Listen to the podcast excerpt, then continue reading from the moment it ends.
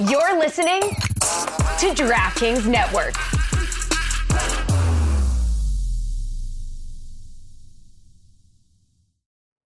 Today on the Cooligans, we have a great episode for all the squirt squirt bang bangers. Yeah. a lot of a lot of MLS talk, some great, absolutely great games, challenging games, tough games. Los Angeles, uh, Red Bulls, Orlando, Seattle, Portland, Sporting Kansas City, Toronto, New England, Javanko, Javinko, Javanko with a bunch of hat tricks. All- everybody. all the hat tricks this uh, week. Uh, in the second segment, we talked to Nick Sabetti from Goal.com. He's an impact at Montreal Football Club or Club de Football, something like that. He is their beat writer. He comes on the phone and he tells us exactly what's going on up there. A lot of things, a lot of exciting things happening in Montreal. We're really excited about it. In segment number three, Pogba hashtag Pogback, Pogback. Uh, Reunited, and it feels so good. Pogba is back in Manchester United making music videos, doing he's making cereals. He's on the Wheaties box, I think. Uh, Manchester United looks un- unbeatable at this point. They won the Community Shield, and finally, David Villa, he's on Sesame Street. How adorable! Aw, that and more on this episode of the Cooligans! Squirt, squirt, bang, bang. This is Ian Joy, and you're listening to the Cooligans.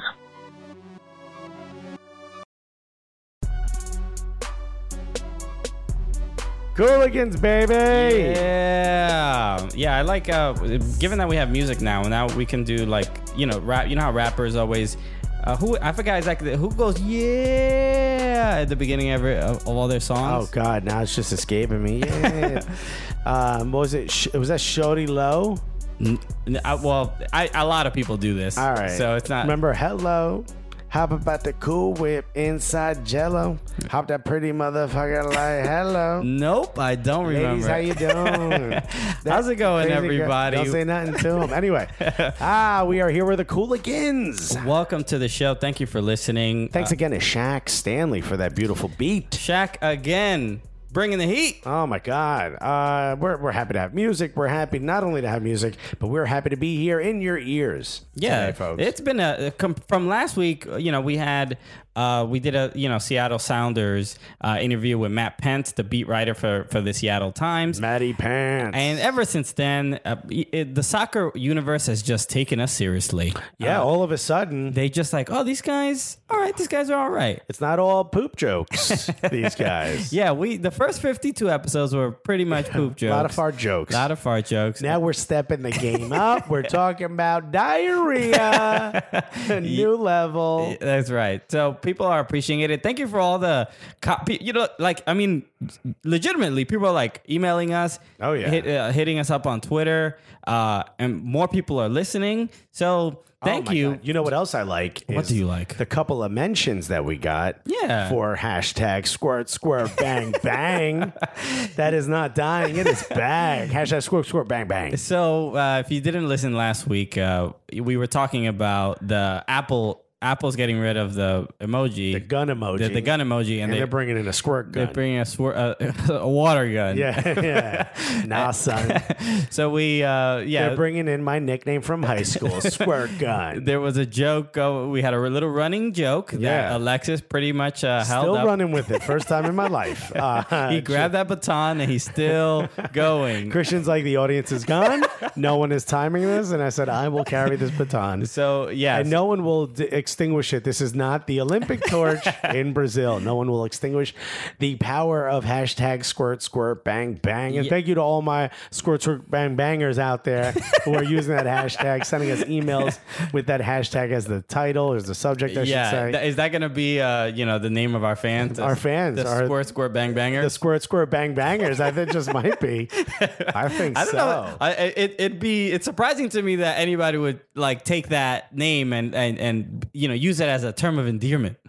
Are you kidding me? I think the moment I heard it, and that I heard it when I said it, uh, along yeah. with everyone else. Yeah, that's how you process things. You say a word, you're like, wow, that was pretty. I am amazed. I just heard the thing I just said, and I'm pretty be- awesome. If I could be completely honest, that's exactly how most of my talking goes. Whether I'm on stage or everywhere else, I'll say it, and then my brain will process what Yeah. has just been said. Yeah. and I'll go, you know what? That was pretty dope. Yeah. Or I'll go, you know what? That was pretty rude. You know? Oh, or, or you, I guess when like other people are talking, it's just like this c- blind confusion. You're like, what is this noise? Yeah. I don't even understand. that voice doesn't sound like it's coming from me at all. And I don't know why they're here. I don't need anybody else, player, because I got squirt, squirt, bang, bang. Anyway, listen, uh, MLS. So exciting. You know- we're getting into this. And we talked about this a little bit, but like uh, Premier League is starting, but like, dude, the MLS is all of a sudden just. you know what? I think you know what I think is going to happen next week when the Premier League starts. what you think gonna happen? Nobody's going to pay attention. to it Nobody. because the MLS is hot right now. Hot. It's turned. it's turned all the way up. That's right. Is it all the way up right now? You think it's all the way up? all- yeah, Fat Joe is saying it is all the way up. That Oh, song is about. It's about the MLS. It's about the MLS. It's about the post All Star game MLS. That's right. That's right. Oh, speak before we get started in MLS. I hope you uh you if some people have already seen it, but we did release a, a new video. oh, check that out. Uh, it's on YouTube. It's on our on TacoCooligans.com. It's on our Facebook page. It's everywhere. It's on our Twitter. It's, so we uh, we made a little we poked a little fun at NYCFC. You, as as you know, we are NYCFC fans, but you know we we don't feel like any team is uh, free of a little bit of uh, a little bit of jokes and a little bit of fun, a little bit of ridicule. So we did a uh, if you um, if you are an NYCFC fan, you probably saw a video. Uh, they played it at Yankee Stadium during the game against Colorado, but which I had to miss, so I didn't even see that. so uh, it, it was a video of Frank Lampard and Jack Harrison, and they are basically explaining uh, proper English. So they, they have a bunch of British uh, sayings, uh, slang, so to speak, and uh, we did a little parody of it, and it's uh, I thought it was pretty fun. I agree. Uh, here's the thing: they try to, you know, I I don't think they came from this place, but they were like, "Let me teach these Americans." Yeah, it wasn't it wasn't an arrogant, condescending kind of thing. It was It just wasn't. like because there's a lot of terms that we we you know we wouldn't really know or One understand. of them is like scribble the pip. It's like, a means like toodle pip, toodle pip. It means like good night or Which something. scribble the pip sounds pretty British. Yeah. Scribble the pip. It sounds like. Wait, is is, is Snoop Dogg here? what did you just say? Scribble the pip sounds like someone's playing a track backwards. Uh, but whatever. Toodle pip, by the way, doesn't sound any better. Uh, it sounds very British. Uh, apparently, that means like goodbye or good night or something. I don't know. Here's what I do know is that you ain't the only ones who have a special way of speaking. That's all right, right. England. So we did. Uh, We got our own words. we, we did proper New York English. That's right, son. Uh, so please, if you get a chance, check it out. Uh, it was fun. It was fun to do, uh, and I think you will really like. it. Even if you're not an NYCFC fan, I think you can appreciate this video. We're getting a lot of great response. yeah. So it was uh, nice. So please, Much- please check that out. Yeah, I agree with you. And you know, if you if you whatever you see it on, share it. Uh, that would be huge for us. Uh, for those of you guys who are listening that are fans of ours, we absolutely love you guys. Thank you for messaging us and emailing us. Uh, the other thing you could do is besides leaving five star reviews on our on our uh, iTunes, which would be huge, uh, share share these videos and uh, let other people know uh, that we're absolutely hilarious and the greatest things that have ever happened in your lives. I might be making some of that up. No, but even though, as you said it, you were like, "This is pretty great." I was like, no, as soon as I said, it, I was like, you should keep going. Keep talking about yourself. 'cause- Seems like everyone's on board. no one seems to be agree- disagreeing with you. So keep going. Uh, MLS has uh, absolutely kicked it up to another notch. Uh, do you want to start with? Um, do you want to start with a little bit of Javinko? yeah, we can start with uh, Because my God, Giovi- uh, Sebastian Giovinco.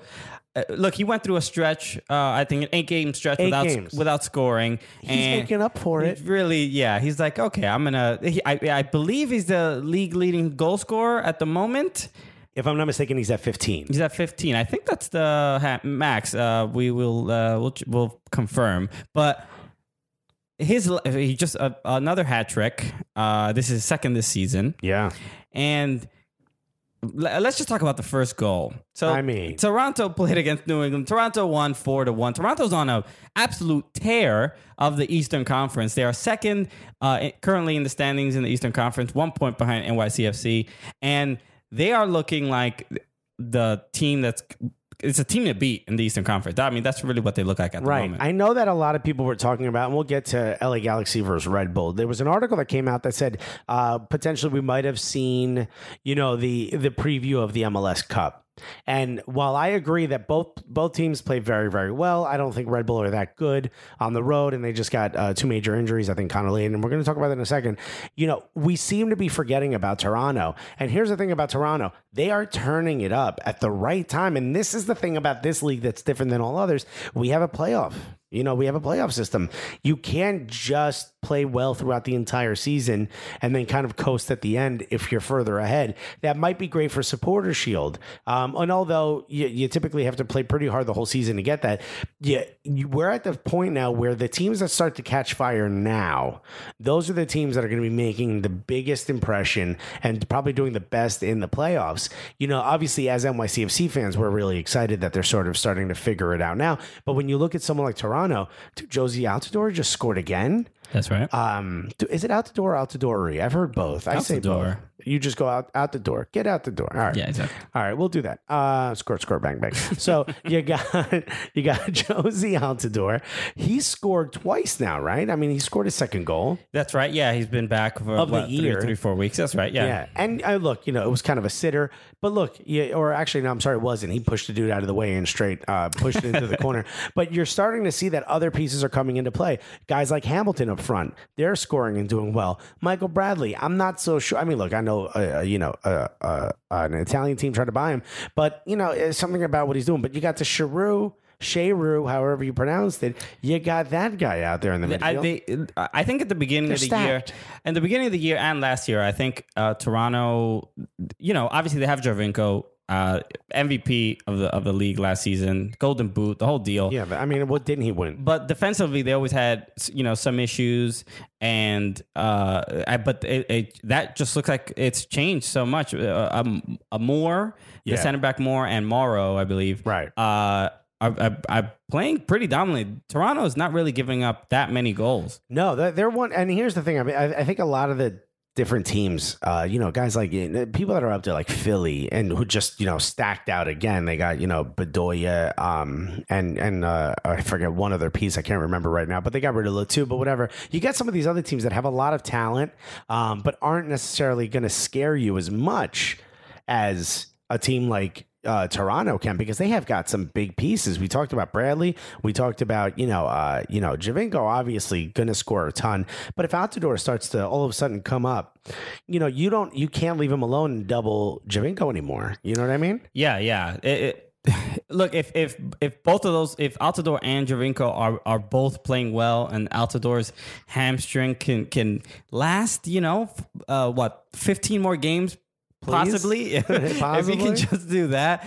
Could So- you just you know when my wife is like just put on pants today? Yeah, I think I think yeah, we will we, we can just take some time and just yell at uh you know outdoors hamstrings just directly, just Yeah. not at him. He's a he's a good guy. Yeah, we'll be like, just walk over here and step on this pedestal. I'm going to yell directly into your hamstring.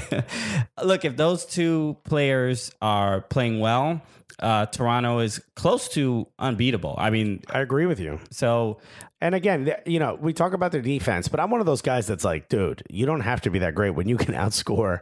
You know, like the first match of NYCFC season, NYCFC's season of this season for NYCFC. CC. it is a tongue twister. Yeah. Yeah, it is difficult. Uh, what what one of the things that surprised me most about it was. Yeah, I think they won 4 3, if I'm not mistaken, against Chicago Fire. But I was like, if this goes the whole season where we keep winning by one goal, but we're letting three, but we keep scoring four, I'm fine. I think Toronto has the capability to sort of actually be that team. Now, I know when you get to the playoffs, things become a lot more defensive and things change.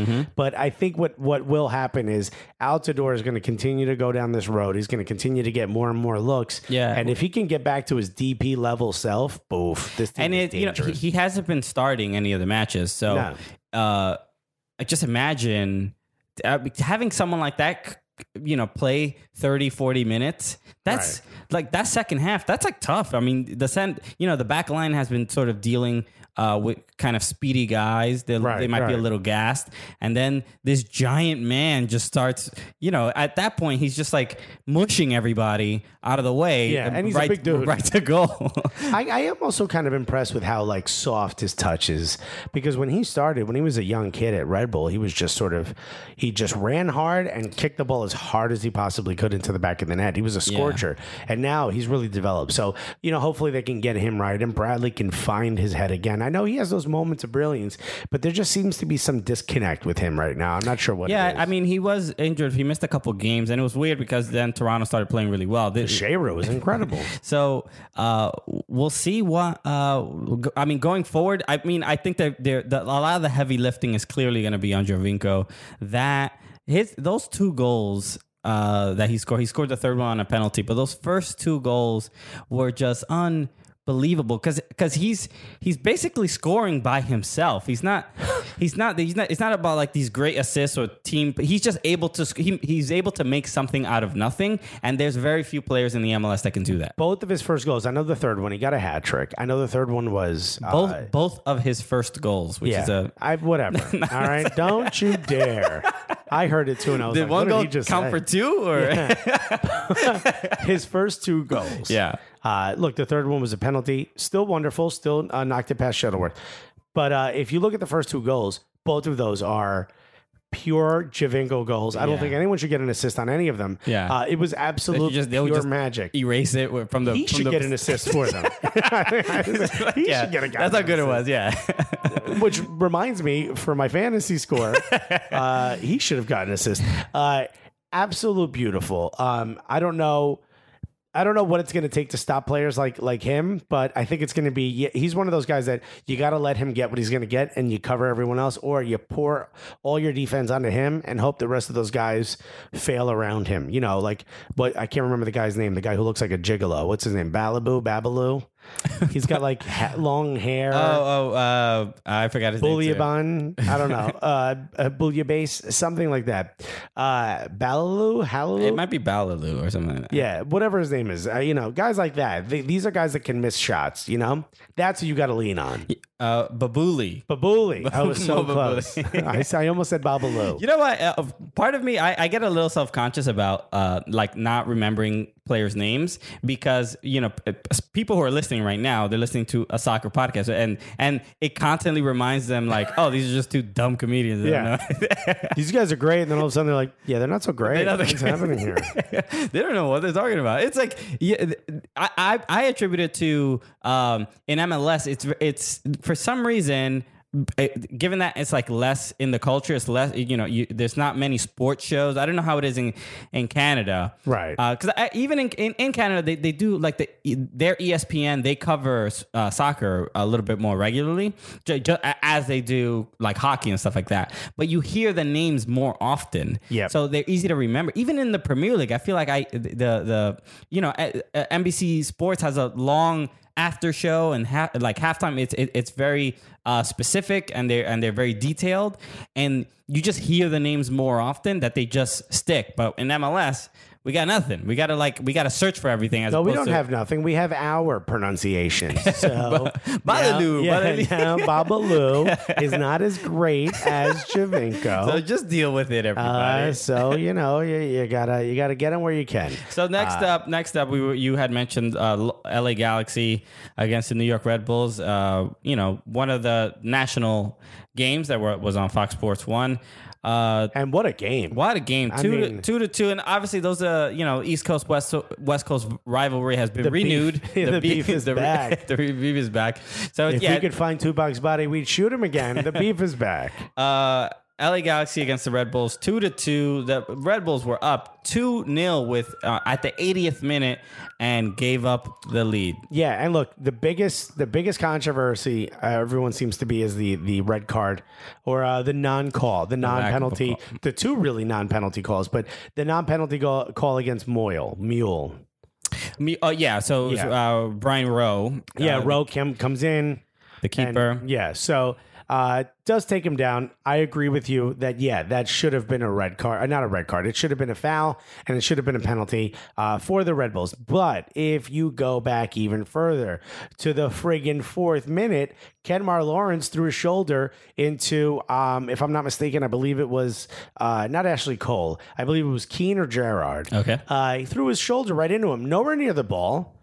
Uh, right, it was right on the touchline, so it could have been a free kick just on not the touchline. I'm sorry, it was right on the outside of the box, on the line, uh, the outside of the box. So it could have been a free, kick, but it looked like that should have been a penalty. So that game could have been out of out of reach. Yeah. you know, or at least it would have been one to two uh, early on. So uh, you know, I don't think that it's necessarily as said. I do want to say that we're not just here to talk negatively about the Red Bulls. I really like the way they play. They they played very well. They were very strong. Absolutely. And look, Jesse Marsch seems to be like one of those guys that, you know, people were talking about if Jurgen Klinsmann had gotten the job for England, you know, who would be replaced? A lot of people were saying Jesse Marsch. I don't necessarily think that he is, how do I say this without offending people? Or I don't care.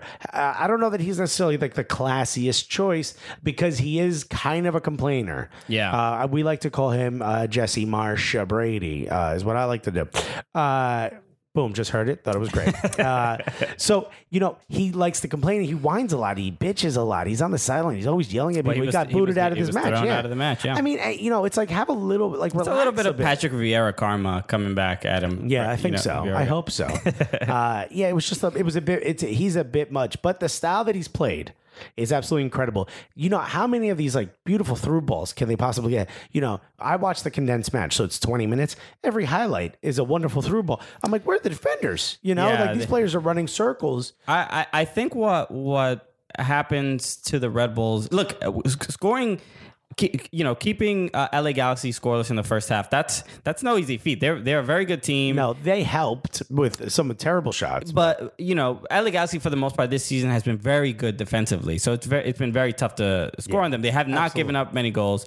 Uh, Brian Rose, like I, I believe he's given up the, the fewest goals uh, this season. Yeah. Uh, but Got him on my fantasy team. but they've been um I, I think what happens they get a little when when people start playing them a little tougher there were so many yellow cards given. When when look once they were up 2 nil at that point like there there has to be a little bit of uh, mental strength that has to come into keeping keeping that lead. Yeah. and they were getting pushed around. LA, LA started playing really really tough uh and I think it, it got to them a little bit. And also the non-calls I think got to them as well.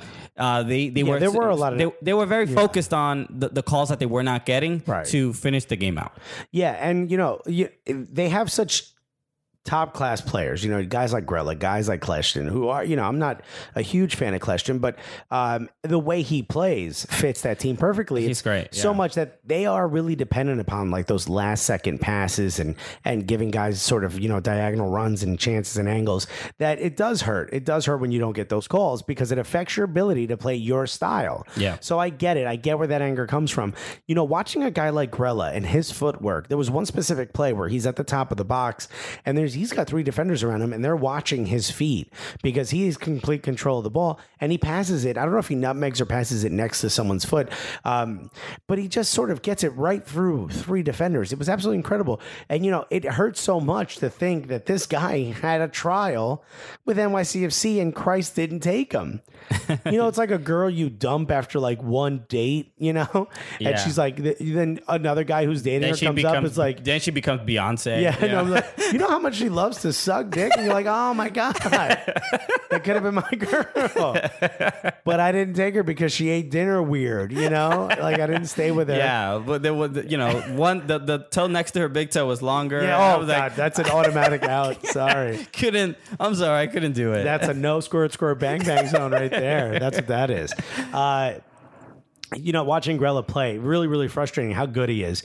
Uh, and uh, again, all these guys comfortable on the ball. You got guys like, you know, Verón. I'm not sure what he's doing. I, I can't imagine Rebel fans are happy with that DP. I mean, but he's. I mean, he scored. Uh, He did. He scored a goal, and it was a, it was a great goal. It was the the, the the opening goal of the match, and wait, I think he he uh he got they got put in for Bradley Wright Phillips. Yeah. Uh, and and you know and he you know he got he got that goal. That was a that was a big deal. Uh, but I think Well, Bradley Wright Phillips played. he did play, but uh, he got substituted. Yeah, yeah, okay. Uh, and I think just the, the Rebels have a very strong uh, midfield. They have a, a, a great, you know, we They stay very compact. yeah, we've seen them play, and and like and they've been very dominant. Uh, you know, watching especially watching the NYCFC matches they, they- where they take it to another level, and they they have a lot of promise. But I, I do think it's it's really that that mental strength, you know, and Right. and maybe uh, Dax McCarty being out uh, affects them.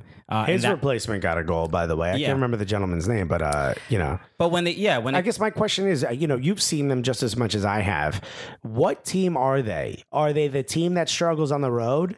You know, they haven't won on the road since what 1988. You know, like they have. Something like they're that, going. Yeah, I'm, I might be wrong. um, you know, that the team that struggles to get those goals on the road, or the team that can't win on the road, or are they the team that you know plays against NYCFC and scores seven goals? Who are they? That's a that's a great question, and I wish I was some kind of expert. To be well, this is why you come to the Cooligans. I don't know. breaking That- down. That's a good question. I, I don't. I, I meant that in a not. Yeah, Yeah, yeah. I did want you to say something, but uh, I actually shut. I shut his mic off. Uh, that was it. Was rhetorical because you know I if I had to answer who are they, I think they're closer to the team that loses on the road because I think they're while they're I do love the the style they play and I think they play it so really well and I would love if that was the national team style uh, that you know tight, compact, high pressing, you know attacking the ball when you lose possession right away. I absolutely love that style. I think for the most part that there are mental lapses that happen and if you're doing all those things, you have to be perfect. Well, the te- teams tend to reflect their manager, right? And Right. That, and I think that's Yeah. what's sort of happening. We look when when Marsch left, it's it's they, they focus too much on uh, like when they when they when they start to get a little bit bullied. Yeah. they don't know really what to do. So I think Right. I think it's probably But you know what the funny thing is that you said that because when they are the bully, they're on point. you Yeah. know? when they come out and they're firing all on all on all cylinders, and they're playing that game where the moment you they'll push you, but if you tap them, they fall, and not necessarily just diving. I mean, just like being smart about it and and playing playing the game where they get inside your head. They're incredible. But you're right. If the other if the if if the opposing team can do that to them, Yeah. it knocks them off. And you know they are a very strong team. I'd be interested to see what happens without Dax if that injury doesn't uh, heal relatively quickly. I would be interested to see what happens. kind of Lade is out for the season. He seemed to be really strong for them in the left back position. Uh, so see what happens with them uh, moving beyond that. Yeah. Uh, what's one of the other games that you watched? Orlando City against the Seattle Sounders, another hat trick in the Oh, MLS. man. This is uh, and and uh, th- uh, Orlando. Uh, it was uh, I believe you scored three to one. Right. Uh, Seattle won three to one. Uh, and and Clint Dempsey got a hat trick. They uh, Seattle finally, I think, because of our episode, they finally got out of their funk. we were talking so much about Jordan Morris, and he seemed to be Jordan Morris was completely on point. wow, just, man. Uh, uh, Took it to another level. two assists. I, I mean, just great. but also smart assists. Both assists. Yeah. You know, he led Unselfish, The, very yeah, unselfish. very unselfish. Led the def- led the uh, the goalkeeper out Mm-hmm. so that he ca- got close to him. Boom, passed it over to Dempsey. Dempsey, two easy tap ins for Dempsey. It's Clint Dempsey it, it was such a it was such a simple hat trick, but it, given that uh, Giovinco and uh, Dempsey both got hat tricks uh, the same day uh, or the games on Saturday Same Sunday round. same round. Uh, it, part of me felt like is is this too common? I, I don't really hear about two hat tricks happening in like the Premier League the same weekend. You know, I mean, and uh, that's actually a great point that you bring up because you know the thing that's talked about so much in this league is parity, parity, parity because Mm-hmm. of the you know the the cap and and so on and so forth. Yeah. I mean, that is a lot of hat tricks happening. it's a bit, two in the same weekend seems like I mean, Very I'm sure rare. that happens from time to time, but you know the amount of the sheer amount of hat tricks that have been happening. E- even in- Uh, in you know, general- Lampard had one the previous round. That's right. It seems like we're getting about a hat trick a week. It's a, Yeah. it's a very strange average. this is killing fantasy MLS. You got to know who's getting the hat trick. it's like you, it's Oprah. You get a hat trick. You You, get a. You get a car. I don't want a car. All right, then you get a hat trick. So, Uh, because I, I, I'm trying to remember the Premier League last season, and I don't even I'd be surprised if there were even four hat tricks last in the last Premier League season. I don't remember hearing about that many. Right. Also, again, you know, defending is a little different. You Yeah. know, they defend as a unit. look, we're here. We're a lot of I- I- individuals. And I'm just uh. I'm making that observation. I'm not like MLS sucks. no, no, no. You're on your soapbox, buddy, and I like it. You know, it's about time. No, it's good. You look, uh, to, Christian Polanco breaks it down. to get those goals, uh, I, I I wouldn't want to, uh, you know, take back those Giovinco goals. Those were great goals. Um, uh, if that if that came in a hat trick, perfectly fine. I'm, I'm Right. uh, happy about it. Uh, Dempsey's hat trick, I'd be like, all right, I could I could trade this hat trick in for a different, Yeah, yeah, for, yeah. for like one cool, really nice goal. That's like when you get like gift certificates for holidays or your birthday to something you don't want. And you're like, look, all right, I got two Applebee's gift certificates. Yeah. I ain't going there. I'll Or like- trade you that you- for a t-shirt. You say like, um, is there a gift receipt with this hat trick? Like, yeah. Oh, this is a really nice hat trick. Um, I got one already. Uh, I just like I don't know what to do with like so many hat tricks. You know, I would, I really would like, I don't know, maybe a full stadium. You know, so can I trade this in for Uh, maybe a couple more that'd fans? be yeah, that'd be a good. uh, Seattle, not a problem for them. What, Uh, what one thing I uh, are we talking about Valdez? uh, yes, we oh my talking- god! because Nelson Valdez, uh, th- look, he's been criticized a lot. He's he is a very you know highly paid player, and he, Yes. he was brought in uh, to score to to uh, and especially after uh, uh, Obafemi Martins left, the, the, you know more of a uh, uh, he would ha- he would have to have a larger role with the team, Right. And Valdez, like my lunch. Valdez, he he Larger role. uh, everyone wants him to score so that uh, he wants to score desperately. Are you kidding me? so that you know people can stop criticizing him so harshly. Right now, he is sanding down the posts, the goal posts. yeah, they are very shiny. They are they're, they were too wide, I think I think wide. I think that's the problem is that they they're so shiny that they're reflecting in his Yeah. eyes and he can't. He keeps hitting them. He hit the post twice on goals. I mean, they were his. They were just. I mean, basically tap ins. I can't even explain the the one he he sort of curled it around the keeper, Yeah. and it banged off the post. But one, the keeper runs away from the goal, so he, he the keeper attacks the guy with the ball. The guy with the ball, I can't remember who it was. It was I believe either. I uh, thought it was Jordan. It was either Morris or uh, It might have been Lodeiro. or it, or it might have been Lodeiro. It might have been Lodeiro. I think it was Lodeiro, right? Mm-hmm. So the bo- the keeper runs at Lodeiro. Lodeiro finds a way to find a streaking towards, and I'm not making this up, the direct center of the goal. So he is not off to, at a weird angle. He No, is, no. All he, I mean, if he runs straight, he takes out the net in the center of the goal. It's harder to miss. And he- I mean, am I making this up? He's maybe three feet away from the goal. So it's almost too hard of an angle to miss. Yeah. Like even if he hits it He- wide, it's going to go in the side net. It's the distance distance of a small child. He Yeah. is very close. he's he's at least a six year old child's distance away from Yes. and somehow he finds an Eden, not Eden Hazard. What was the guy's name at Roma who did that? We put the video up. Oh, uh, Edin Dzeko. Edin Dzeko, right? So he pulled an Eden, an Edin Dzeko, just finds a way to curl this thing, send this thing wider than it, and he's in the net. He's inside the goal where Yeah, he landed. but he hits the post. yeah, and he's just like? Why am I the only thing in here? yeah, it's it's hard to believe that he made and and at that point when I, when that happened, I'm like, oh, he's just cursed. Yeah. like there's you know, uh, curses are real. Right. or like the little girl from Stranger Stranger Things is in there, is somewhere in that audience just pointing at him you know, with her eyes.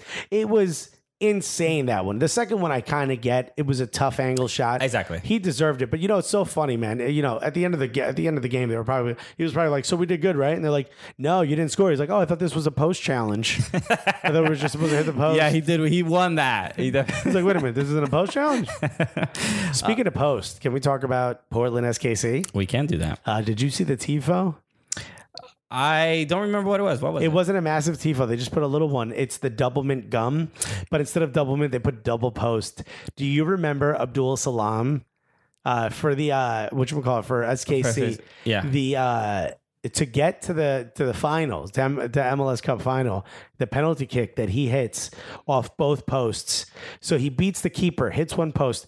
It that was travels- last season. That was last, season. Yeah, yes, yes. Now it travels across, hits the other post, and then out. And the audience was like, "Yay! Oh, yay! Oh!" It was so That's uh, funny. I, I that's what I love about the Portland fans. They are the best. the best trolls. Uh, In fact, new segment hashtag Savage of the week. We'll go uh, S O T W. Portland fans, hashtag RCTID. Rose City till I die. You guys are absolutely the best. They're great. I don't know who did it, but you get an applause from both Cooligans. Get it over there. You are just crushing. Double post. So savage. You guys are our savage of the week. and it's and it's a and it's not a it's a very specific joke, you know, and it's a it's it's uh it's for the for the people who really know and really Right. follow the game. But guess what happens? Abdul-Salaam gets a red card in the match. Obviously, it messed with his head. you guys, what magic? Magic. I was actually I, I, when watching the game. Uh, Abdul-Salaam is not someone who I g- uh, generally paid attention to to uh, this season, but I thought he played great outside of you know getting uh, kicked out, and and it, it did seem a little bit like the ref was like It was a fixing. makeup he- call. yeah, he was a making making it was up a makeup call for sure. But uh, Although, I mean, I don't know if it was necessarily a makeup call. You saw Diego Chara got um got a red card. Did you see what he did? yeah, yeah, he he, He straight like he elbowed the dude on purpose. Like he came yeah, at it, him. it- it- like it wasn't that. He, I don't think he hit him that hard, but he did. The intent was there. The Come intent on, was there. that yeah. wasn't even a straight red card. That shit was assault. That was assault. I, wouldn't. I wouldn't go that far. I well, I just did, and I also just heard it. I, thought it was pretty. I good. thought you know he was upset. Did he make a poor decision? Was he like trying to end this guy's career? I don't think so. No. He deserves two red cards on that. One for hitting a dude in the head with his elbow, and two, them cornrows. What is going up You're with not them a fan. Of, cornrows? you're not a fan of cornrows. Come on now. Just in general, cornrows or his cornrows. uh, his are pretty atrocious, but just cornrows. I mean, what what year is this? You know, I posted on Twitter that he looks like he was going to, uh, you know, uh, choke PJ Carlesimo pretty soon. No, I think which is I, no a it's- it's reference 'cause- to Latrell Sprewell. That's the right, way. but I think it's because Diego Chara is a member of Bone Thugs-n-Harmony. Yeah, that's true. I forgot. You got what- Crazy Bone, you got Lazy Bone, you got Diego Chara Bone. Diego Bone. Yeah, Diego Bone. Uh, everybody loves Diego Bone. Uh, Diego Bone, Bone, Bone, Bone. So tell me what you're going to do now that you got a red card and there ain't nowhere to hide. Uh, but I, I mean, he looks like he's. I want to see him do a press conference in like a FUBU shirt and a Pelle Pelle leather jacket with that haircut. Yeah, Yeah, it was like, did he just step out of a time machine? Damn, homie. Ludacris got rid of him, and that was his thing. What are you doing? Yeah. Uh, yeah, there's not, there's not too many cornrows in MLS. It, it, In it's sports, I mean, it- you only see them at it's- OTBs. That's it. Off-track betting. No, it's Diego Chara and Andy Carroll. That's it. The only one, the two that are holding on. Andy Carroll. They're the only two that are rocking cornrows. Oh man! Uh, wow. Uh, it might come back into style now that he's doing it. Riff Raff also has cornrows. That's right. Yeah, Uh, obviously great id- idols to live up to. Uh, Yeah, did you see the Nagbe? Is that what you're about to talk about? Nagbe, uh, obviously, but look, the Valeri goal first was Beast. was uh, was great. Outside of the boot, he's biting off of Giovinco. Everybody's like, uh, it- it- it's Anything Jimmy can do, I can do better. that's actually perfect. Yeah, Did it work? Yeah, that was I perfect. said Jimmy pretty quick. but yeah, whatever, it worked. Uh, also, the fact that it's a reference for a movie I've never seen. So Valeri, obviously, you know, a, a a rock uh, in Portland, and and uh, look at and Portland had a rough start to the season, and it looks like they're uh, probably going to creep in to the playoffs. I mean, they look they're looking pretty good. there Uh, you go, Creep. But Yeah. Nagbe, uh, it was the third. How many goals? I don't even remember how many goals they scored in the game, but I think it was the second or third. Yeah. Uh, Nagbe just it took okay. I don't play. I'm not very good at soccer, right? But I've I've been playing. and I've been getting better. You're We- nowhere near as good as I am. I'm not even close. Uh, but when watching Nagbe in the box with that confidence on the ball and and the confidence to not take that shot, uh, and and he he did like a a, a, a s- turnaround. it was spun- a cutback. and No, cutback. it was a turn and then a cutback. cut, yeah, and he spun around the ball uh, and and laid it off to Jewsbury. He just uh, uh, who who, Who put it literally in. just running straight, just his foot just hit it. I mean, he didn't have to do anything perfect. But but it's it's uh Donovan Nagbe when he's in in that position, you you can't take the ball from him. No. and you have to like double him, right? And that's Right. why you know that's why Jewsbury's so open at that at that moment. But that was a just such a smart play, such a confident play, especially for uh, you look a, a team that didn't have the greatest start in the world. A lot of times it's like there there's certain players that are like my team is not doing great right now. We Right. I gotta I gotta put it in the back of the net. I gotta do this. absolutely. But he's always he's the like John Stockton. It's like I'm gonna I want the assist before the goal, and that was just which that was is a- what you want from a player of his of his uh, you know at his position. But here's the thing: What's more important, you think? Valeri or Nagbe because Valeri has I, the, the the ratio is different. For Nagbe, he has these flashes of brilliance, and he sometimes has some pretty long sustained, you know, um, where you know uh, periods where he sort of controls the match. But most of the time, or not most of the time, a lot of the time, you're finding that you know you're waiting for this to come out. I know you know people were talking about the national team. You know, people were talking, and Valeri is just one of those guys that seems like he's always ready to go. I can't wait. We're going to be doing a, a, a Portland Timbers interview uh, pretty soon, so I, I can't wait to talk about this. You know, who? What's more important to that team? Is it Nagbe or is it Valeri? Nagbe is one of those people that I'm, I'm sure people are sitting back. You know, especially American fans, they're sitting back and they're waiting, saying, thinking, you know, when is he finally, after all this time?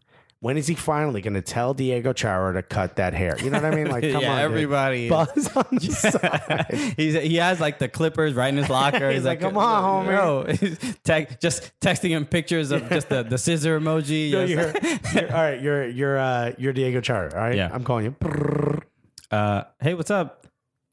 That's all you hear. it's a buzzer. Nagbe just turns the buzzer on. Like, I told you to stop calling me. just I have a I have I have a set of skills or whatever. Yeah, yeah, just, yeah. just get really angry. just threaten him. he calls the hair directly. You will be taken. Uh, but yeah, look, uh, Obviously, when is he going to show this brilliance in the national team? Yeah, you know, I think it's all it's just about playing time. Obviously, uh, his his uh, first real uh, important games were, were at the Copa America, and look, I think Nagbe's the future. I think uh, you know of the men's national team. I mean, he, he's the Him he's Pulisic, once Bradley Nagasic, as we've so Nag- famously that's right. Uh, And once uh, uh, Bradley is is done, uh, retires from from international duty, I think he's he's next up. I mean, I don't, I, I can't really think of anyone else that I sort of trust with, in that role. Right. And, you know, uh, tons of skill. I don't want anyone to think, especially Portland fans that were sitting here dissing Nagbe. We want to see that. And I'm sure you do too. Every time out, every time he has the ball in his hands, you want to see him be that brilliant. And that's it. Yeah, that's not too much to ask for. Just, Um, no, of just course be not. absolutely brilliant every this single is their time job, we see. though. it. I mean, you can't fail at making burgers if you work at a burger joint and be like, well, he gets one out of every 10 right. No, you got to be right every time. Everyone, if you're a doctor, you can't, you know, mess up. I, look, I, one, one good brain surgery every four. I love how you're comparing uh, brain surgery to, to making burgers. Like, I'm talking about like, what's important to me. I feel me. like you're allowed to make a little bit of mistake with a burger. I mean, yeah, you could toss one out. But what I'm saying is you can't, you have to, you have to deliver the right product. Of course, of course, and, and but there's a lot to you know coaching. We all managing. know that burger is more important than your brain. I mean, how else is your brain supposed to work if you're not eating burgers left and right? All right, uh, we're gonna we're gonna talk about let's we're gonna talk about Montreal very briefly. Montreal uh, played against uh, I keep forgetting well, who did they Houston. Houston Dynamo, the Houston, Yeah. who we never. Talk, We we, just realized in 52 episodes, we've I don't even think we've said the words Houston Dynamo. That's how bad We it's might been. not have said Houston Dynamo. Houston Dynamo year. have had such a bad, like you know, year and a half, so, Right. uh, uh, that we've they, they have not even been on our radar. No, uh, we talk about the Colorado Rapids way more than we talk about the Houston Dynamo. It shows you how far they've fallen. Montreal. Uh, the Montreal Impact uh, beat Houston one 0 which of course Montreal has. I, I, Houston has not. No, Houston has great defense, but yeah, I mean, look, Houston you know, they don't have much else. They are last uh, in the Western Conference. I think they're last in just in league. just in general. Yeah. They are such a poor team. They just got rid of uh, uh, Giles Barnes. Right. He went to Vancouver, I believe. Yep. And uh, I think all they have left is Bruin, Will Bruin, if I'm not mistaken. I believe that's their um their biggest offensive threat. yeah, I, I don't know exactly what's going on, and I guess we'll, we'll look into it for the six Houston Dynamo fans, I guess, that are left. But but yeah, so uh, but we have uh, we're gonna we uh, we have a, a interview There you go. You figured out the words. coming yeah, up. have- I'm like, what am I? What this are- is the end of this first segment. On our second segment, we have Nick Sabetti from Goal.com, who is also uh, the uh, beat writer for the Montreal Impact. So uh, we're going to take a break and we'll be right back. And we'll be talking to Nick Sabetti right after this. Hey, what's up, guys? This is Alexis Guerreros. I'm one of the Cooligans, and I just want to talk to you guys real quick about On the Volley Apparel. Really cool clothing brand based out of uh, Southern California. They're LA Galaxy fans, but do not hold it against them. Right now, I'm wearing the most comfortable hoodie, and I'm not making that up.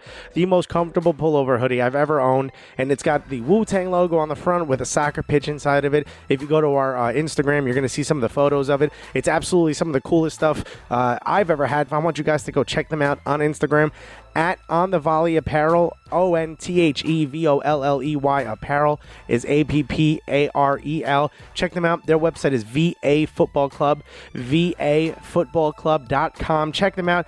Absolutely awesome clothing. Such cool style. Buy some of that stuff. Really support them because these guys are doing a great job producing some really, really awesome stuff. And we absolutely love all of their stuff. I think you guys are really going to love it too. Again, check out that, that Wu Tang. Uh, they even have that in a t shirt. So I know it's starting to be summer. It's going to get nice and hot. Buy yourself a dope t shirt. Um, I wore it on stage the other day and people kept asking me where I got it. It's pretty dope. I think everyone's going to love it. I think you will too. Check them out on the Volley Apparel. Welcome back to the Cooligans. Welcome back, guys. Uh, we have a, a sick segment planned. I agree. I, I I don't know if sick is probably the word I would use, but I think it's sick. Sick. you mean sick in the good way. Sick, obviously. gnarly, you know, diseased. gnarly, gnarly. Yeah, because one thing people think about when they think of both you and I is surfers from California. Uh, No, this is great. I'm gonna. I'm excited about it because just you know in the last few weeks we've been trying to grow from the from the the NYCFC bubble that Yeah. we've been, that we've sort of been in. so this is our second year. We made a commitment to get out of you know just New York, right? Yeah. and we love the league, right? We obviously are season We're, ticket we're holders. playing. We're playing the field. You know, we're seeing other people. Yeah, maybe you don't know what else they got going on out there. Uh, and here's the thing: uh, we both absolutely love, you know, NYCFC, but we also love MLS. One of the teams uh, that we love watching um, is Montreal, and on the phone with us right now from Goal.com, beat writer for Impact at Montreal. I hope I said that correctly. You I probably did not. not You did- but I think I'm going to say this part Not right. Nick Sabetti is the voice you're hearing on the phone. Nick, how are we, man? I'm doing well. Thanks for having me, guys. Oh, are you kidding me? Uh, so happy to have you on the phone. Uh, let's talk a little bit about Montreal because you've had a relatively exciting season, but I kind of want to take it back to what really put you guys on the map. I think for everyone was Drogba's intense half season last season, and then of course the off season that was a bit touch and go, but we're pretty good now. Why don't you tell us a little bit about what that was like for you? Uh, you know, sort of as Drogba came in. And you can, you know, if you want to mention anything from before that, but as far as I'm concerned, you didn't really exist before that. well, no, I think it's um, it, you could argue that in Montreal the impact maybe didn't really exist before Drogba's arrival either. Well, maybe that's a bit but in a certain sense, his arrival also really, um, you know, really drove the impact on, on in the sporting landscape here. I mean, his arrival was extraordinary, uh, you know, given you know the stature of the player, given what he's done um, over the last you know 15 years. You know, really was been one of the great strikers of the past decade and a half. A player that you know Saturday mornings you turn on the TV and he's scoring big goals. So it was uh, it was very surreal for for for the fans here because I mean there are a lot of soccer fans here in Montreal, and um, it was also. Um, pretty extraordinary too because you know before his arrival obviously with you know Toronto signing a lot of players and there was this concern that you know that, that you know the the owner here the Joey Saputo although he does you know have um, some financial weight that you know we that we wouldn't be able to attract uh, players of that caliber of that of that sort of stature here to Montreal. But so his arrival was a surprise um in in a way. Um but um Any idea how that happened? field he's been great sorry Any idea how that happened? I mean, obviously, you know, there is a connection, Cote d'Ivoire, right? Ivory Coast, where he's from, French speaking, French Canadian. So, I mean, it's not completely out of the realm, but is there, was there a relationship with Chelsea? Because he seemed to be the kind, I know he had gone to China for a little bit, but uh, he seemed to be the kind of guy that was just waiting to get back to Chelsea. And I think that's one of the things that we ran into in the offseason um, was his, you know, his desire to go back and coach after the, uh, the failed season. I'm an Arsenal fan, so I was very excited to see Chelsea fail, but uh, for an entire season. But um, any idea how that happened? Was it Saputo putting that together? Well, I mean, it was uh, he his he finished his time with Chelsea as a player. It was clear that you know he wasn't going to. He didn't get much playing time in that last season with them, and it was clear that he wasn't going to really play at all uh, after that with them. And then, but he still felt like he, he could play, and uh, he was looking for a new experience, and it was a choice between you know the U.S. playing in MLS or in China, and the only. Uh, and so um, from there, um, as soon as a big player like that, you know, is, is is you know makes his interest known for MLS, MLS obviously asks the clubs, asks around the clubs in MLS, you know, asking you know, who who would be interested in him, and at that point, um, only the Impact and Chicago were the were the team. And Chicago had the had his had his um, had his rights for the league. So it was only those two teams that you know really came forward.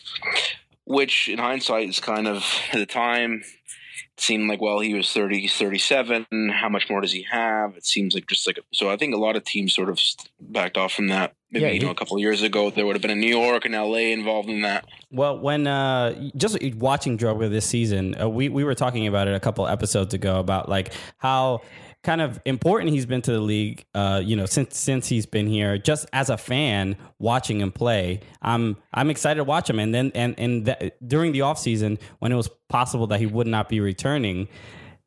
That kind of scared me. I was just like, "Oh no, I I, I want to see Drogba for as long as possible." Right. So is there is there a, a, a fear, maybe even after this season, that he might not be returning? Because as a fan of MLS, I would like to see him come back as opposed to just you know spend a year and a half and just bounce. You know. Well, his contract is up at the end of this year. Um, so, in all likelihood, he's going to retire. But, I mean, he is doing well this year. It started off a little bit slow because he didn't have much of a. He didn't, uh, because of the, the whole offseason saga of him potentially going back to Chelsea and whatnot, he didn't. Uh, uh, do the preseason of the impact, and so he took some time for him to really kind of get going. Um, but I think at this point right now, the impact are, are, are I know I know that they're considering now um, making an offer to bring him back for next year. Um, Wow. You heard it here first. You heard it here Uh, first on the yeah. Cooligans. Yeah, I mean it's it's it's not. I mean, there's certainly something that they're thinking about. You know, it's not. Uh, you know, It's certainly something I'm thinking about. Uh, I mean, it, it, because at this point, I mean, the guy physically is okay. He's he's 38. He'll be 39, but um, The guy's in you know, great he's shape. Still, he's still dominating. he's still in great shape, and he's he in doesn't he's in need. so much better shape than I am. It's insane. Sure, Yeah. he doesn't necessarily need to like. Uh, I don't know. Um, I mean, he's he doesn't have to make the runs in behind. He's can play more back to goal. He can play more in the box. He can just offers just offer that physical presence up up front, and and in terms of what he's meant to the fan base in this short period of time, and you know they're selling out every game. There, there's a great enthusiasm for this team, and so um, you know it's a situation where I think the Impact right now are considering, um, you know, wanting to bring him back. Whether he would, whether that offer comes, we'll see. Whether he wants to come back is another story. But I think after, you know, I think initially at the beginning there was concern about you know him not not being happy to be back with that offer from Chelsea and that chance to go back, and he didn't go back at the Impact. You know, hardball and and and did everything they could to keep him more successful in that. And there was a concern that you know now that he's back, is he going to take things seriously? But he he's been great, you know, his his attitude and so on. So. Um, yeah, no, it's uh, it's it's certainly you never know. He could be back next year. But the impact are that being said, they are, um, you know, they are looking at other players in Europe. Uh, you know, other possibilities. Uh, uh, especially some players from Serie A because you know Saputo own, also owns Bologna the club there. So there's, so they are. There's some reports coming out of players that they're linked with. Uh, you know that they're gonna that they could potentially bring next year. So there's no there's no question that they are looking at um, alternatives. You know, in case that in case he, he doesn't come back next year. It's so funny how how Impact sort of has this weird like half Italian, half French culture, you know, or French Canadian really, but like you know, you have this like French culture where like you got you got guy. I mean, even Biello, who is who is I believe Canadian, if I'm not mistaken. Uh, yeah, yeah, yeah. No, yeah. they're all Canadian. Yes. Yeah, your manager. Yeah, he's Canadian, even though he looks exactly Sure. like Matthew McConaughey. I don't know what's going on. you know, it's funny. Like I get confused with Mancosu. I hope I said that correctly. And and Nacho, and then I get confused with McConaughey and Biello. I'm like, where's McConaughey at the game?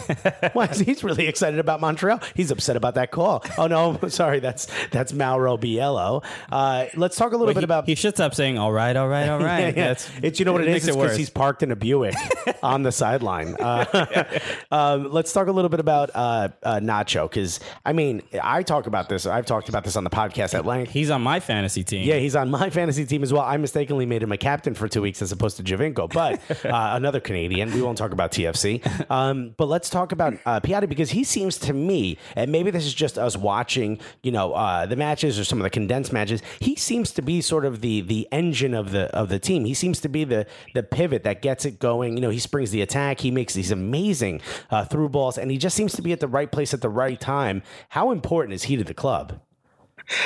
I know we talked about Drogba, but uh, on the field, I, I think that Piatti's really impact's most important player. And and going into the season, um, you know, with Drogba, given how well he did and how many goals he scored, uh, basically a goal a game when after arriving last year from Chelsea.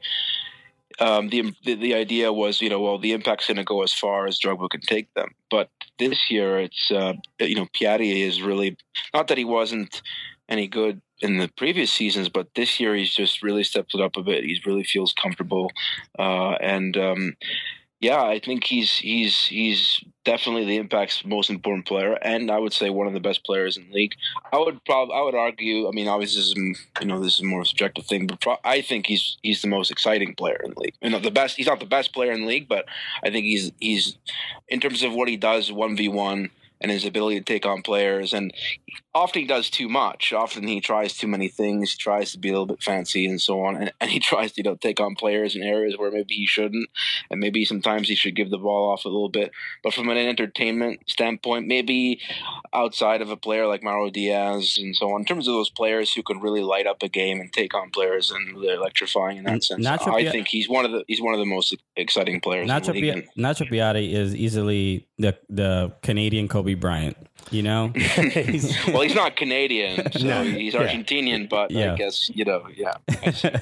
It's uh, But, you know, yeah. he's it's so funny that you think of like guys like Lodeiro who just got to the league and how exciting and, Sure, and you know they just sort of spring the attack. I don't know really another word for it, but they're so creative and they make these amazing through balls uh, or just like these these really intuitive passes. Uh, Piatti's one of those guys that's been doing it. Uh, I mean, it seems like you guys have a bunch of you know really really smart, really uh, strong players on the team. What's the club missing? Because I don't know that there's a lot. I mean, you guys are right now in what fourth place if I'm not mistaken. I believe so. Fourth place, yes, Yeah, in, the, in the Eastern Conference. You're in fourth place in the East, clearly a playoff team, uh, and you guys play a, a relatively sort of playoff proof style, which is yeah, you don't you know you don't play a style that that people are going to say like oh, but what's how's that going to play in the playoffs? You know, you play a relatively defensive, spring the attack, sort of counter attacking style, uh, fast attacking uh, football.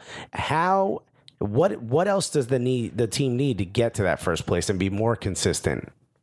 Well, the biggest need that they have was in central midfield. That was an area of, of you know clear weakness for them. But they did just bring in um, Argentinian midfielder Hernan Bernardello, who was already with the Impact a few seasons ago, but he was with the Impact as a designated player, and then he left because this offer came in from Mexico, and it was um, you know a bit too good to turn down. And and although he was a DP, he was a little bit because he was a DP, he was a little bit disappointing during his time with the Impact. But now they've had this opportunity to bring him back, and you know he's still 28 years old. He's got a lot of experience in Spanish First Division, and and he's a he's a workhorse in the middle. And he's a player that you know that you know covers ground and and, uh, and tackles, wins, backs the ball for them. So, and you know he started his first game against Houston, and you already see that you know he makes a huge difference in the middle of the park in terms of you know covering for the defense and sitting in front in that deeper role. So that was a huge, I think, huge acquisition for the Impact going into the playoffs.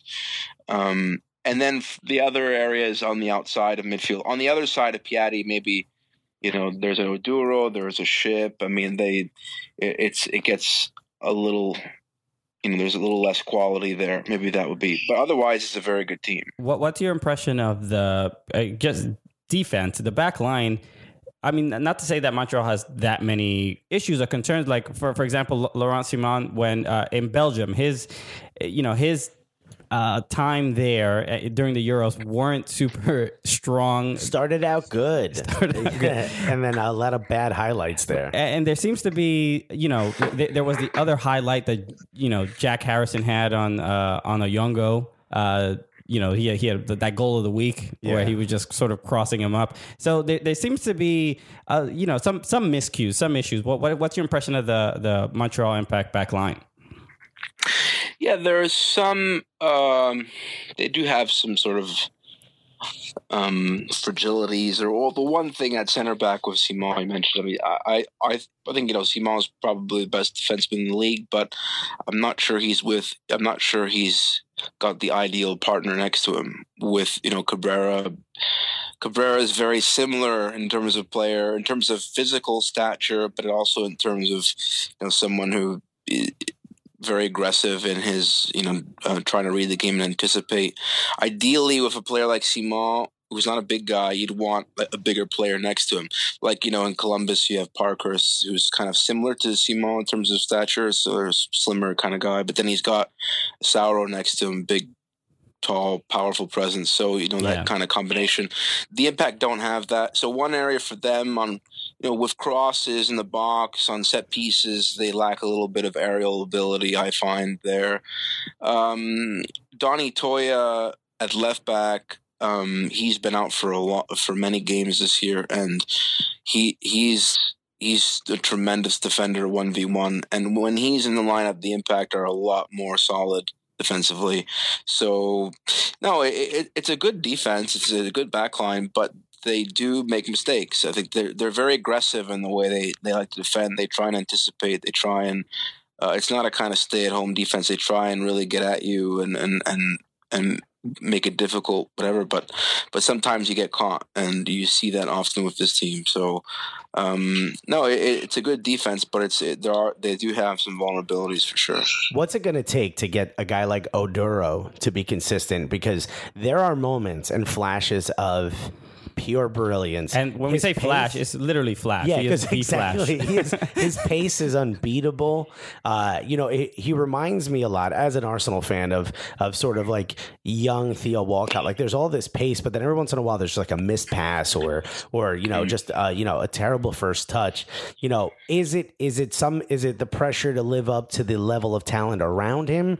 Is it just the type of player he is? Maybe you can give us a little bit of insight into that because there when when he came when he came to Yankee Stadium to play NYCFC, we were in the stands and completely fearful of his pace. I didn't think there was anyone. Margarita maybe, and I think he was injured that game. So there was like I was really worried about his pace. Yeah, but it seems and- like they and- can't use it as a weapon. And Yankee Stadium is so small. He was getting box to box just in, in mere seconds. Are you kidding me? he, was, he, he was he was in both sides of the pitch. He was in both boxes at the same time. Yeah, I mean, uh, he's well. I would say that since he's arrived, um, the impact. I think this is now his third season. Um, uh, he, I think he's he's grown a lot as a player. Um, he's still not. His finishing, uh, you know, his finishing is still is still not great considering the chances that he gets. Uh, but on the outside of a four-two-three-one or a four-three-three. Um, I think his decision making has improved a lot. I mean, his passing is a lot better. I mean, it's still not spectacular, but uh, but it's improved a lot, and I think his obviously his speed and uh, also on the defensive side it helped that helps a lot. Um, at this point, I think he's thirty or thirty one right now, and so you know the player is uh, he is what he is now. I, I don't think that uh, he, there's you know he's going to grow so much more as a player. I think it's, but uh, yeah, I would say for the impact, he would be the player that uh, you know starts on you know starts on the other side of uh, of Piatti in, in, in the midfield as, as a winger. So it is so that's that would like, like you mentioned weaknesses before. I mean that's you know a little bit of a you know sort of uh an area where it's not you know the impact aren't aren't very strong there. Where ideally you could have somebody else, and you know he's taking up quite a bit of space on the salary cap. So I I wanted to get uh, your opinion on the the Drogba red card. He got a red card two games ago. I forgot exactly who it was against, uh, but it seemed incredibly petty. It seemed very. It, it seemed like a very harsh red card. Uh, what what did you think of, of, of the red card he got? Yeah, because he was very surprised. Not Yeah, like it- complaining to yeah, get it turned was- over, I just thought surprised. it was. I thought it was a bit much. I mean, obviously he shouldn't be doing that. I mean, he should know better and all that. But I don't think there was anything. I mean, there was nothing especially violent or really dangerous about that. I mean, it, it's just silly. I mean, maybe you give. You know, you could almost just. You, you could almost not even give a yellow for that, and just like you go, you know, it's just like kids stuff. You just go over and say, "Look, oh, take it, was a, easy." It was You a know what I mean? nudge. It was a knee. You know, a nudge with his knee. right, he played Yeah. with his knee on like the other I said, player. it's not it's not like violent conduct. Well, it almost, you know, it seemed, you know, a couple uh, weeks ago during the New York Derby, Jesse Marsch was talking, you know, he, Ugh, he, he made those public comments about how the referees are are, are not. we, have, we have a history. yeah, Uh, a little, not not that unbiased here. Sorry, But uh, he made those comments about how the referees, uh, you know, to, specifically to the NYCFC designated players, they tend to give them, uh, you know, they don't make calls on them or they, you they know, protect them. They protect really, them. Yeah, that was the term. And Yeah. it, it almost seems like that could have an, uh, an effect on the rest of the league because it, this red card towards Drogba seemed like a response to we're not going to protect the DPs if they're going to, you know, if they're going to be mildly reckless. See, that's Christian thinking that. I'm. I just happen to think That that it's be. because the the the officiating I think is atrocious. Uh, at most times, it's very inconsistent. And you know, uh, my history watching soccer, uh, you you sort of understand how someone's going to call the game. You know, you understand this guy's going to you know get the yellows out quickly. This guy's going to let you be physical a little bit.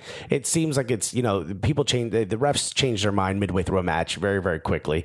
Uh, so I was I you know I watched that I was like, what is he giving him a red for? You know, look, it's only going to help us as NYCFC fans, but you know, for the purpose of the league, I think you're right. It's like we're going to protect the DPS until we forget that they're DPS in the middle of a match, and then just give them a red card for something really really silly. You know. Yeah, I mean sometimes they protect players in terms of uh, you know I I was watching New York City game against San Jose on Friday. You know there was a some soft tackles on on Pirlo. He goes down easy, and the ref whistles it. And you know there's cases like that where you know the referees will you know give give the foul, protect the big the big players and so on. But um, you know I, I don't. I think in terms of the, I think I don't know in terms of numbers comparing other leagues how many red cards you know are there more red cards in MLS? My impression is that there is. I, I it'd be interesting to see look at the stats in other leagues, but um, my feeling is that some, but there are I, my my feeling is that there are a lot of red cards that are given which aren't red cards. Like I would say, like thirty percent of the red cards aren't red cards, something like that, or Wow. something close to that. I think the one I thing think- about Pirlo, I- though, yeah. is to keep in mind that it's in his contract that he's not allowed to touch the ground Yeah. uh, with his behind. So Rules are once, rules, as so. soon as he touches the ground, I mean, come on, you know, get that other guy out of here. Uh, real quick, I want to wrap this up, but I want to ask you guys. Uh, you know, I know a lot of a lot of uh, the clubs are talking about their academies. Um, you know, maybe a quick thirty seconds. Is there anything about uh, you know the, the Montreal? Because I remember watching a video of Drogba making um, the youth players dance in the locker room, and it seemed like it was a big bonding moment. This might have happened at the end of last season, and you know, it was a big deal for the youth players just to get into the first team locker room. Um, you know, and I, you know, that's that's something that's just honored all over the world. Uh, tell me a little bit about the youth soccer setup that you guys have there in Montreal. Are there any prospects right now that you think are MLS level ready or really excited about? Um, well, the academy is, is fairly new. It's been around for about six years now. Um, there, there, uh, there hasn't been very much, to be honest. Uh, the players, uh, you know, there hasn't really been anyone who's been able to break into the starting eleven so far. Although the most exciting talent is this kid called Tabla. I forget his name now. It's a long French name. It's like two two parts to it, but his last name is Tabla, and he's a, he's a really exciting winger. You know, because I mean, it's one these academies. It's one thing. I mean, to develop defenders and defensive minded players, but the real challenge is developing those more attack minded players. Those players who have those you know real technical abilities to get of difficult spaces and whatnot. Those qualities are more difficult to develop. And you know, there's a player as a Tabla who was who's on who supposedly, according to an art, according or E ESPN is on the radar of some big clubs in Europe and in the Premier League, whatnot. I don't know how true that is, but certainly a player that who has unique ability to, you know, gets the ball midfield and can just go on a run and take on players. And you saw him against Roma a little bit uh, in a friendly. It was only a friendly, but he created a lot of problems when he came on in the second half. But so he's an exciting player. But of course, you know, you can come on for 20 minutes and and look sharp, but it's another thing to you know to do it 90 minutes week in week out and deal with many situations. So nobody really yet. Uh, uh, I don't think um, within the next year or two, I don't think we're going to see anyone really break into the starting eleven anytime soon here in Montreal. We got to get you guys a Larin. That that dude is a beast. You know the fact that he Yes. doesn't play for the American national team really upsets me. uh, you know we, we're trying to we're trying to get him to Sydney Larue. Uh, that's what we're trying to do.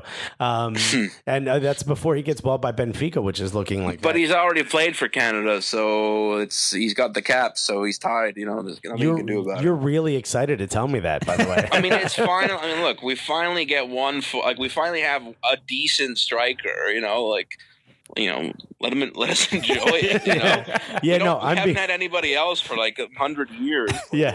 Well, except for D. D. Ro- Di Yeah, Rosario, come on. De. Rosario was But, you great, know- and also we're we're trying to be typical Americans. We found that you have a resource, and we're trying to take it. Okay, it worked with Aron Jóhannsson. Okay, it worked with a couple of German kids. Yeah, we, we sold you Alaska. That's right. Like, we're not gonna give you Larin now. all I think it's exciting that you guys use the term "sold." We come Yeah. on, that was. I mean, was- at the very Well, I don't know. I'm not. I'm not much of an historian. So, you know, You, you you, gotta all- push those you know, it, Alaska had Sarah Palin, so uh, Oh, yeah, well, can we ha- swap? We have a little bit of buyer's remorse. Trust yeah, me, can we swap Sarah Palin for Cyle Larin? Come on now. it's a good deal. Uh, Trudeau could stand next to her. It's beautiful, both beautiful. Listen, you, you, you, thank you so much for coming on board. Is there any anything you want the fans to know where to follow you, where to find you? Oh, you can follow me on on Twitter at Nick at NickSabetti.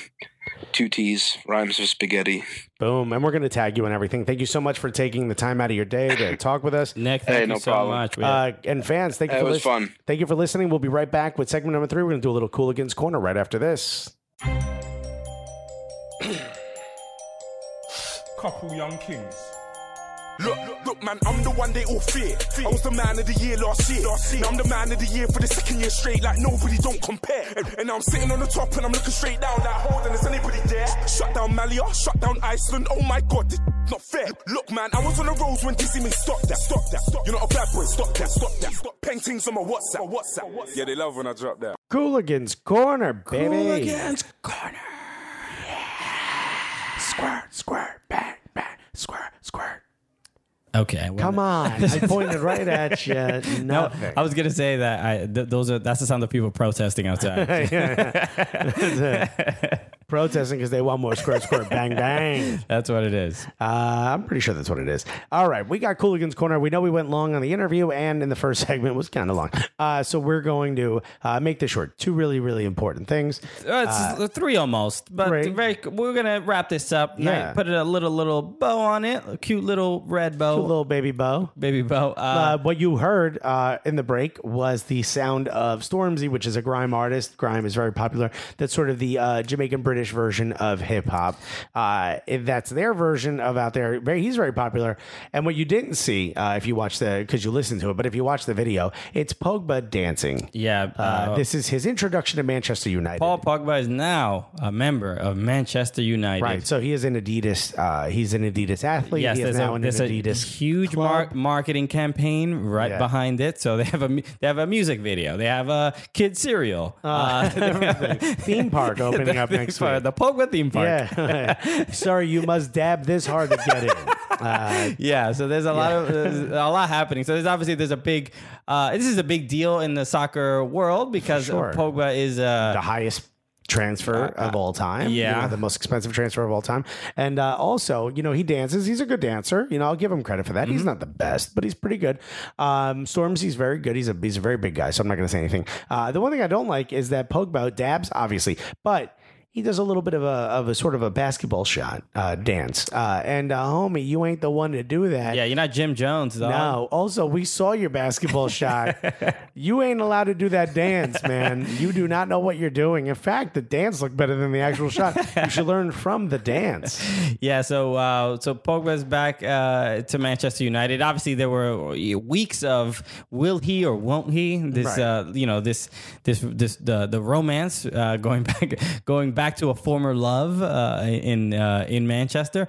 But now it's official. He's finally uh, going back to Manchester United. I, this is honestly as a fan of the Premier League, this is a little bit scary. Manchester United look like the you know the Golden State Warriors Well- of the Premier League. This is crazy. If David Moyes or Van Gaal was still their manager, I'd be like, ah, they'll find a way to mess this up. yeah. But they also got Jose, who, you know, I know his last season uh, at Chelsea was bad. Look, his third season everywhere is bad. Do I have to put up with this for two seasons of him winning? You know, I, I don't want that. I don't want that at all. Yeah, this looks this it, at this point it looks like if Jose does not win the Premier Premier League title, it was it, it's a failure.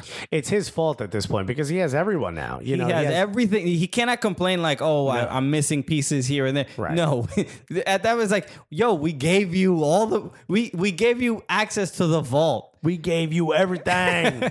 So the, the, expectation has to be incredibly high. yeah, I mean, he's got he. I mean, I, this he almost has to be in the Champions League final after winning the Premier League. Well, yeah. So you know, Manchester United is not going to be in the Premier League. They're, I, in, They're in Euros, yeah. uh, yeah. They're, But you they're- know what I'm saying, They're next not going to be in the Champions Yeah. League this season. So, which is even more reason why they should win uh, the title For sure. They're going to be in Europa. They should only send the kids to Europa so it doesn't disturb them from trying to win the league. Yeah. So obviously, that's again like the expectation is going to be very, very high. But this is yeah, this is a big deal. I'm I'm not a Man U fan, but this is they're going to be fun to watch. you're going to be fun to watch. Ibrahimovic. uh, until they play Everton and until they play Arsenal. I just feel like I, I have this fear like they're just going to dominate so many teams. Yeah, I know. I, I, I don't think that that's necessarily the case, but soccer is one of those sports where that can happen. you Yeah. know? people said that about PSG, and they did. You know, Yeah, yeah. Hopefully that. Yeah, hopefully that that's That not what does not happen. Just have a forty point lead against Arsenal in second. Yeah, I mean, could could this be a sign to Arsene Wenger to just please, please, please, please, please buy a striker? yeah, Uh, Could we use Mahrez? Speaking of Mahrez, yeah. Oh, the Community Shield game. Uh, you were just saying before Leicester without Kanté. Yeah, so uh, the Community Shield uh, game, Manchester United won two to one with the late goal from Ibrahimovic. Beautiful run, run up and score from Lindegaard. Uh, yeah, Jesse Lingard got uh, uh, just a goal that uh, he like another thing. Lingard, by the way, this isn't hockey. Sorry, Lingard. I said Lindegard. Lingard. Oh yeah, Yeah, sorry. but Jesse Lingard, uh, a great goal that just, uh, I mean, he just turned on the boosters. Yeah. he just uh, uh, like, uh, uh, look, uh, uh, for in Leicester doesn't never really allowed goals like that last season where people No, would just were- kind of were- run yeah. right through them, and I and I. They were hard to break down last season. I know it's only the first match, but they had a whole preseason. you Yeah, know. and- Musa looked good, but you know Vardy again. You know, doing what he does. You know, you give him a chance and he's going to score. Uh, but yeah, I think you're right. It's a- Defensively, they're not the same. It's a different team, man. Without Kanté, Kanté obviously, and Golo Kanté went to Chelsea, Right. and they're uh, look, they they Chelsea got him for a reason, and and Kanté's not someone who uh, you, you're not expecting him to score any. You just have him No. be a beast in the middle. you got one job: break it apart, break Break up clean up any any mess, and that Lingard goal looked like it, it could have been something Kanté would have prevented. for sure. Uh, but Ibrahimovic scored the second goal uh, late. And uh, even though Leicester had uh, some good chances, they they, they could have, uh, you know, it could have ended uh, probably in penalties or something like that. But when you see Ibrahimovic there, they, I, you know, most strikers, he, I mean, he looks like a center back. That's what I'm saying. Most strikers are in England are not that big. No. and uh, you know, and he hopped over Wes Morgan Yeah, that's right. to get that goal. So this is that that was the thing that I'm like, oh my god, this- You, the captain? Yeah, you hop over the beast of a captain. yeah. And people, some people think it, it could have been offsides. I think Close- he was offside. Close call. It was a close Very call. close, but, I think what you're seeing is that he muscled his way into a yeah, header. I and mean, that looks like it's gonna be it's gonna cause some problems yeah. for some uh, Ibrahimovic is to reference someone something you said. Ibrahimovic is Andy Carroll if Andy Carroll could use his feet. yeah, Yeah, you know. Yeah, yeah. I would. I, I. I. feel- I hate the fact that the whistle was blown at the end. I just want to see him score. Oh, yeah, yeah. From you know past the halfway line because uh, you know Schmeichel was up. Schmeichel's so, out, yeah. that's right. Uh, so uh, uh, the, one thing about the Community Shield to me, uh, obviously it's it's it's the first game, like the first official sort of Right. game of FA like Cup winner versus Premier League winner. Uh, and they have a whole big ceremony and the whole thing, which it just seems weird. It's Yeah. a, it seems weird to pop champagne the first game of the season. Yeah, you know. it's the first trophy though. It's it, it really is a trophy. Yeah, it is. No one considers it. You know, when you, you talk about uh, trophies you've won, you know, Arsenal they say, oh, they won the FA Cup two years in a row. No one says they won the Community Shield two years in a row as well. You know what I mean? So people just don't talk about that. Mm-hmm. Yeah, it- it- uh, watching the celebration after after the match, I'm like, it seems uh, just a little. It's like It's a bit much. It's a bit much. This reminds me of NASCAR. Remember NASCAR's like biggest event was the first event of the year, and then you had like a whole season. Yeah. I don't know anything about NASCAR, but that's the only thing I knew was like whatever it is, like the Grand Speedway event, whatever. Mm-hmm. I don't know the name of it. Like it's something 500.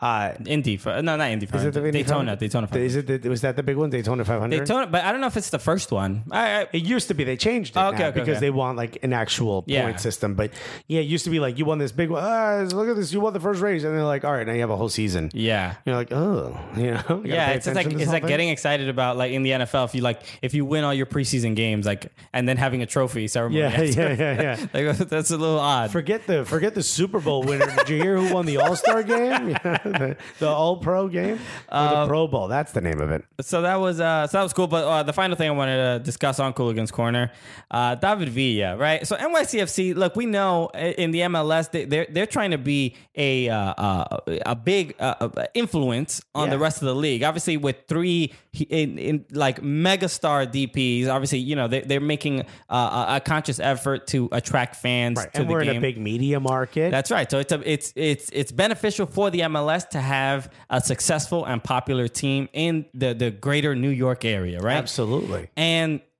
Let's not okay in New York City. in New York City, Come on now, don't do that. in uh, so uh, David Villa was recently on Sesame Street. Which, what an honor. What a cool thing! And if you if you you NYCFC posted it, you can see it on on their website. He You was can- talking Spanish to Maria. That's right. to, to, to Rosita, the little. Rosita. the- Oh, the that's little right. girl. There is a little one. the little yeah. one. So he was uh he was on there. The segment probably like three minutes. Uh, but very very cool. He's speaking in English. Uh, and it, it's for Villa specifically. It is like a because they, had a like a behind the scenes thing. And and people when they go, we we have uh um. There's one uh, comic who works for Sesame Street, Right. Yeah. uh, so and um, uh, so it's I've always heard it's like a very uh, flattering thing to to be there, and especially when you with you know even It's for adults, honor. even for adults, it's like oh my, well they're all here, like Yeah. uh, Yeah. yeah. yeah. Uh, and that's how Villa. Because like those those Muppets or puppets, whatever they are, Yeah, the they Muppets. are they're Muppets. They're famous. Yeah, yeah, and people know them all over the world. Yeah. Uh, they might have different voices, and, uh, and like they, they don't, you know, it's not in, Hello, I am Kermit. it's not in English in Spain, you know. I am Franz Kermit. But it, it is a global thing, and people are very excited to see them. And it was cool for Villa, who who's uh, you know English is not his first language, to do that and, and be in front of an American audience. And you know Villa's been very uh, vocal about that. He wants he doesn't want to go back to Spain, and and and you know he's already a big star there and a legend, Right. and he will always be that. But he wants to be in the American market and be known, and he wants to He's help starting camps here. yeah, he wants to help Yeah. grow the game, and that's a that's a great way to do it. And, and one thing I loved about it, it was like because Sesame Street is a very it's a it, you know it, obviously it's it's a good thing and kids and it's educational and, ki- and kids learn a lot from it. Right. But it you know uh, and they obviously use it for for good. But it's like I was watching it as an NYCFC fan. I'm like, yeah, it's just like indoctrinate them Right. before they can be Red Bulls fans. You That's know, right. Get you 'em- get those kids when they're young. Tell them who's cool.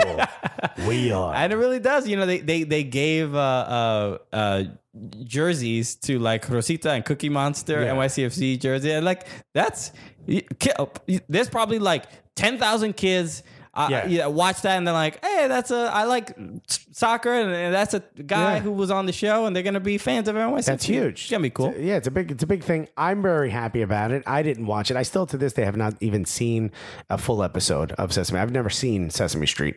Um, never watched it when I was a kid, but uh, it's nice to know that there's a Latin one. There's a there's one that speaks Spanish. That would have helped me watch it when I was young when I didn't speak English. But I, I agree with you. David V is doing. I mean, you can't ask for a better DP. He plays his ass off. Uh, he tries hard. He's out there in the community. He's starting academies. I mean, he's doing it all. Wonderful, wonderful guy. And I'm sure the MLS is very happy with him just as much as we are. And even if you're fans of rivals like Red Bulls or DC United or, or Philly or New England, you got to love a guy like David Yeah, Villa. it's good for you the- can't hate David Villa. He's like Derek Jeter. Everyone, you know, Boston fans hated the Yankees. They would have wanted Derek Jeter. Yeah, So- that's right. That's right. So uh, Happy right. to have another Jeter. Yeah, this has been an absolutely wonderful episode. Uh, again, thanks Nick Sabetti. Uh, uh, and again, uh, he's getting a couple stickers. Uh, that's what you get when you're on uh, the Cooligans. If you are a fan and you want some, send us an email, soccercooligans at gmail.com. Tell us you want stickers. Tell us where to send it, and we will send you some stickers. And then all you have to do is take a couple photos with them. Tell us where you put it up or show it to them. You know, share it with the world. Share us with the world. Share our videos with the world. Hit like, hit five stars on iTunes. Hit subscribe or follow or all those buttons that you can press on social media.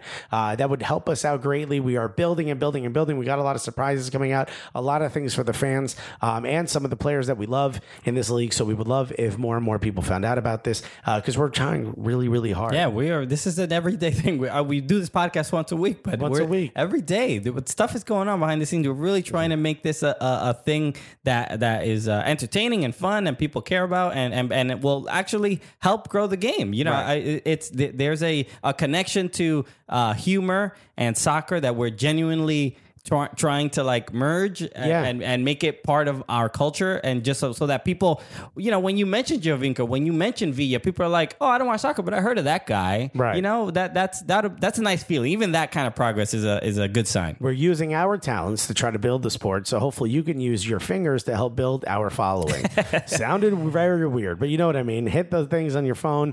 Uh, make sure you follow and subscribe. I am Alexis Guerrero. I am Christian Polanco And together we are the Cooligans Squirt, squirt, bang, bang.